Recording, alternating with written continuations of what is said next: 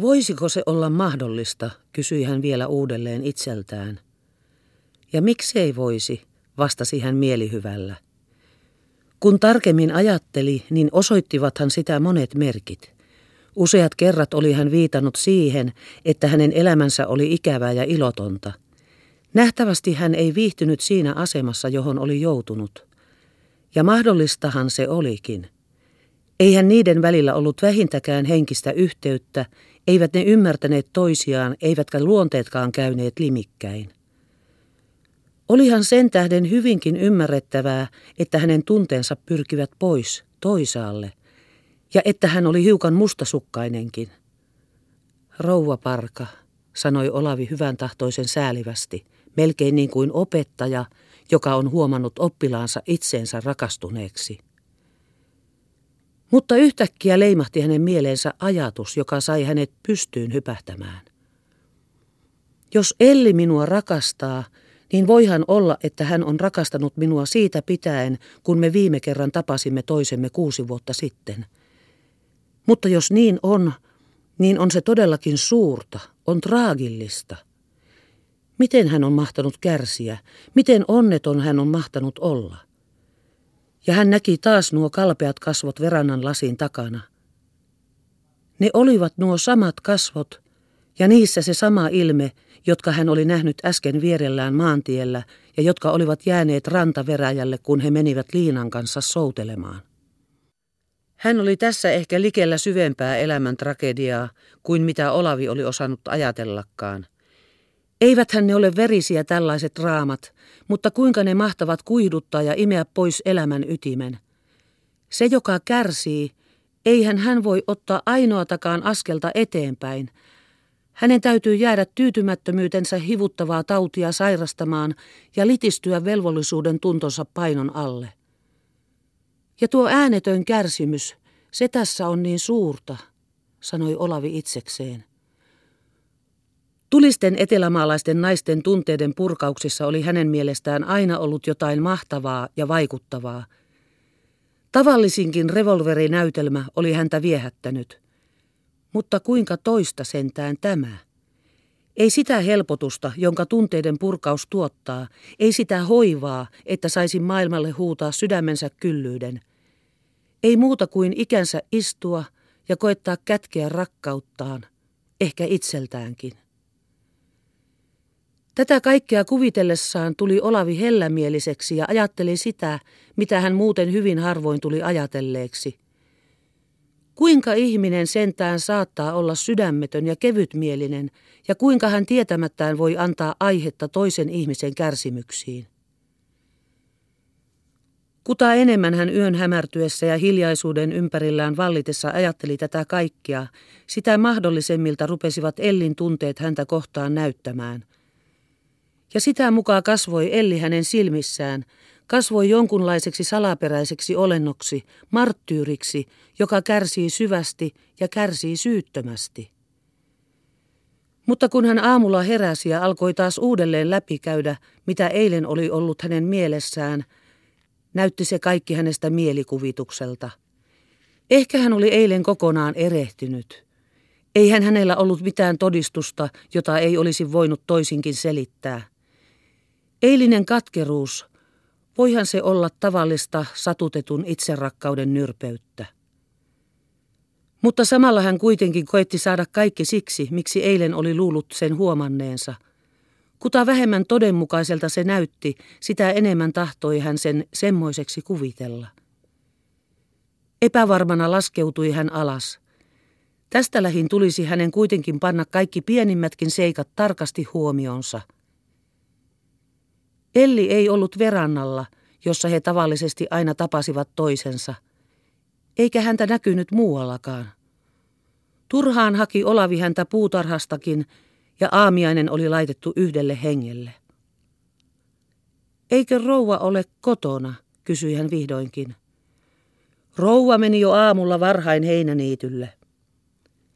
Se tuli vähän odottamatta, ja niin kuin olisi siinä ollut jotain tarkoitusta – Miksi hän oli mennyt yksin? Olihan ollut puhetta siitä, että kun tulee jokin kaunis luokopäivä, mennään yhdessä heinää tekemään. Ikään kuin vähän pettyneenä söi hän aamiaisensa. Yksin siinä istuessaan tuli hän ensi kerran tarkastaneeksi ruokasalia. Se näytti nyt yhtäkkiä niin surkean ja epätoivoisen näköiseltä, oli kuin leima talonväen elämästä. Niihin oli noihin värittömiin ja vähän likautuneihin seiniin ja noihin kuluneihin huonekaluihin painunut koko heidän avioelämänsä ikävyys ja yksitoikkoisuus. Tässä he syövät kumpikin nurkallaan, tuijottavat lautaseensa, eikä kummallakaan ole mitään virkkamista toisilleen. Joskus vain kuuluu, saanko leipää tai voi loppuu tai muuta sellaista. Olavi koitti asettua työhönsä, mutta ajatus pyrki pois aineestaan. Äskeinen kuva mielessään heidän elämästään hän ei voinut mitenkään käsittää, kuinka tuo Elli oikeastaan ollenkaan saattoi tulla toimeen ja kuinka hän ei siihen paikkaansa menehtynyt täällä, jos hän kerran kaipasi ja haaveksi jotain parempaa. Eihän hänellä ollut minkäänlaista, ei etäisintäkään mahdollisuutta saavuttaa mitä toivoo, eikä edes niitä toiveitaan unohtaa. Ei seuraa, ei viihdytystä, ei uusia vaikutelmia, jotka haiduttaisivat sitä sumua, mikä alin oma seisoo ympärillä. Jonkun aikaa istuttuaan ja keinuttuaan oli Olavi taas alhaalla. Hän kysyi tietä heinäniitylle, otti hattunsa ja lähti sinne. Niitty oli järven lahdelmassa vähän matkaa talosta. Tie kulki haan läpi. Hänen aitaa lähetessään kuului sen takaa hiottavan viikatteen helinää. Pian niitä yhtyi kaksikin samaan tahtiin, ja puitten lomitse alkoi jo vilkkua valkopaitaisia niittymiehiä. Miehet niittivät, naiset kulkivat jäljessä kouhotellen. Niityn ranteet kasvoivat kaunista solakkaa haavikkoa. Metsän laidassa oli lato, jonka kupeelle oli tehty tuli, mistä savu nousi kohti suorana patsaana heleään tyyneen aamuilmaan. Niityltä tuoksahti tulijaa vastaan tuores niitetty heinä. Hänelle tuli yhtäkkiä ilo mieleen, yksi noita tunteen puuskahduksia, joista ei tiedä mistä ja mitä varten ne tulevat. Ja notkeasti ponnahti hän aidan yli ja hyppeli ojien poikki. Häntä hurmasi halu heittäytyä johonkin uuteen seikkailuun, hakea jotain, jota ei ollut ennen kokenut. Ja mikä häntä siitä estäisi, mikä häntä sitoisi, miksei hän sitä tekisi? Entisyydestään hän oli selvillä, tulevaisuudesta hän ei välittänyt. Ja muutamissa silmän räpäyksissä menivät hänen ajatuksensa niin pitkälle, että hän rupesi puolustautumaan itsensä edessä. Tunteilla, sanoi hän, ei ole muita lakeja kuin omansa. Ne eivät huoli muista esteistä kuin niistä, joita eivät voi voittaa.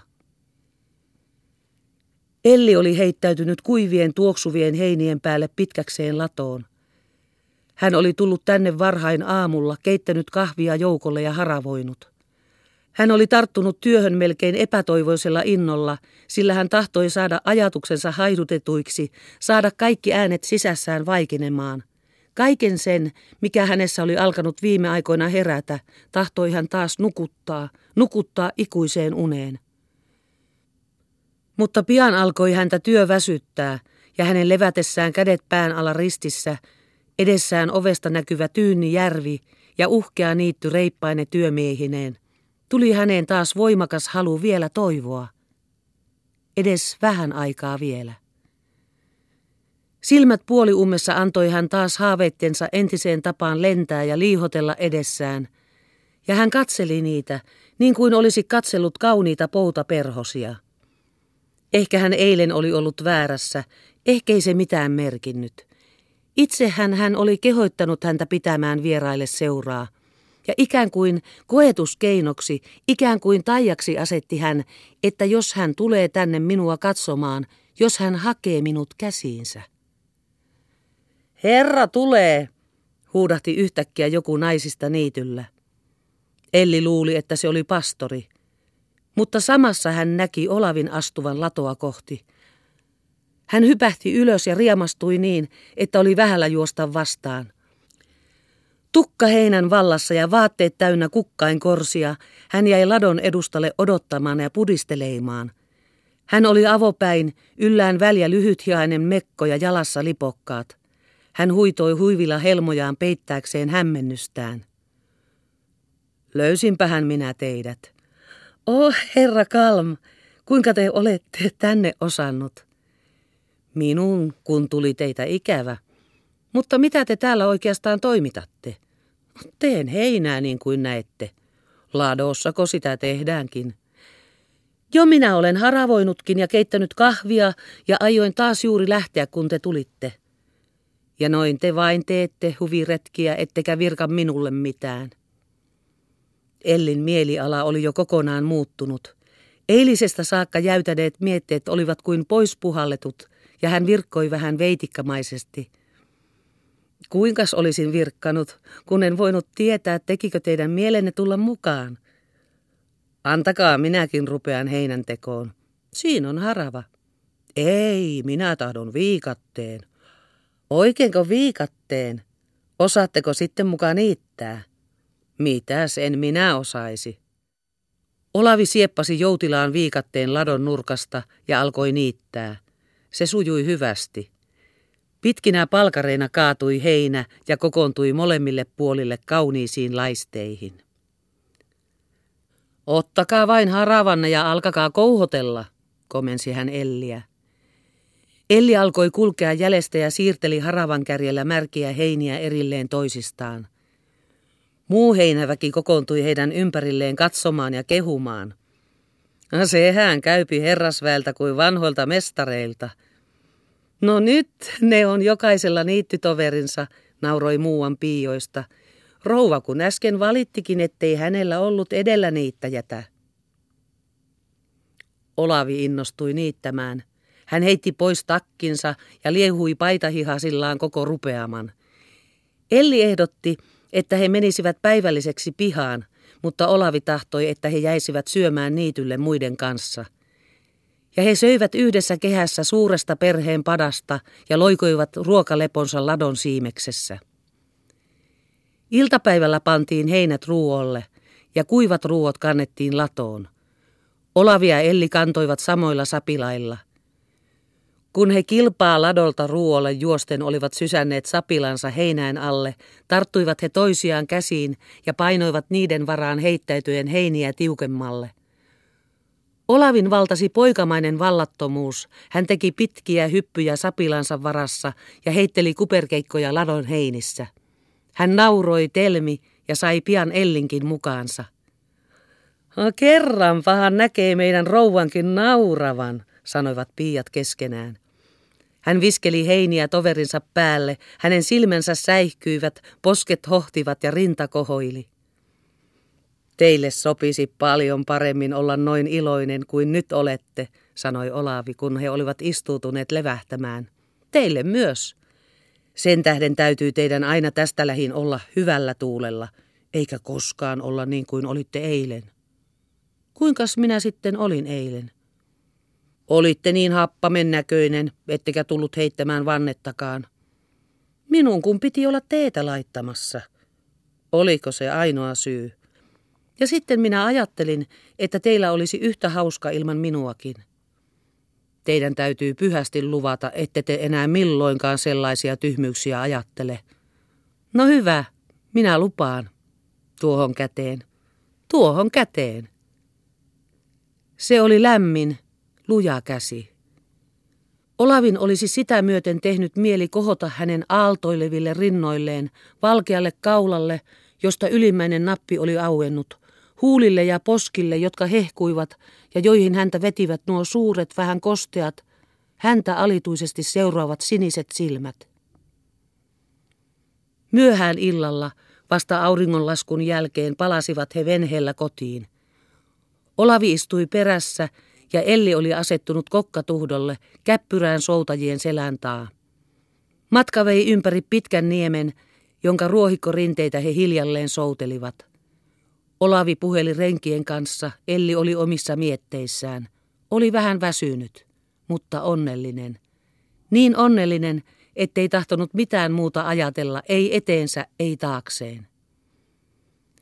Ja niissä ajatuksissaan noukki hän hauenkukaan kokan edestä, tarttui lumpeeseen tai taittoi Kaislan mennessään, viistättäen niitä pitkät matkat venheen kupeella. Kun lähestyttiin kotirantaa, näytti siellä kaikki uimahuone, venheet, sauna ja nuottakota niin omituisen myhäilevältä, kuin olisi niiden sisään lukittu jotain hyvin kallista ja salaperäistä. Ja kun hän muiden edellä nousi ruispellon pienarta pihaan, tuntui tähkäin kahina kuiskailulta ja pihaportti narahti toisella äänellä kuin ennen. Hänen olisi tehnyt mieli tarttua johonkin ja puristaa jotain rintaansa vasten. Ja kun usko hyppäsi pihamaalla häntä vastaan, tarttui hän sitä etukäpääliin ja kaulaan ja pyörähti sen kanssa monta kertaa ympäri.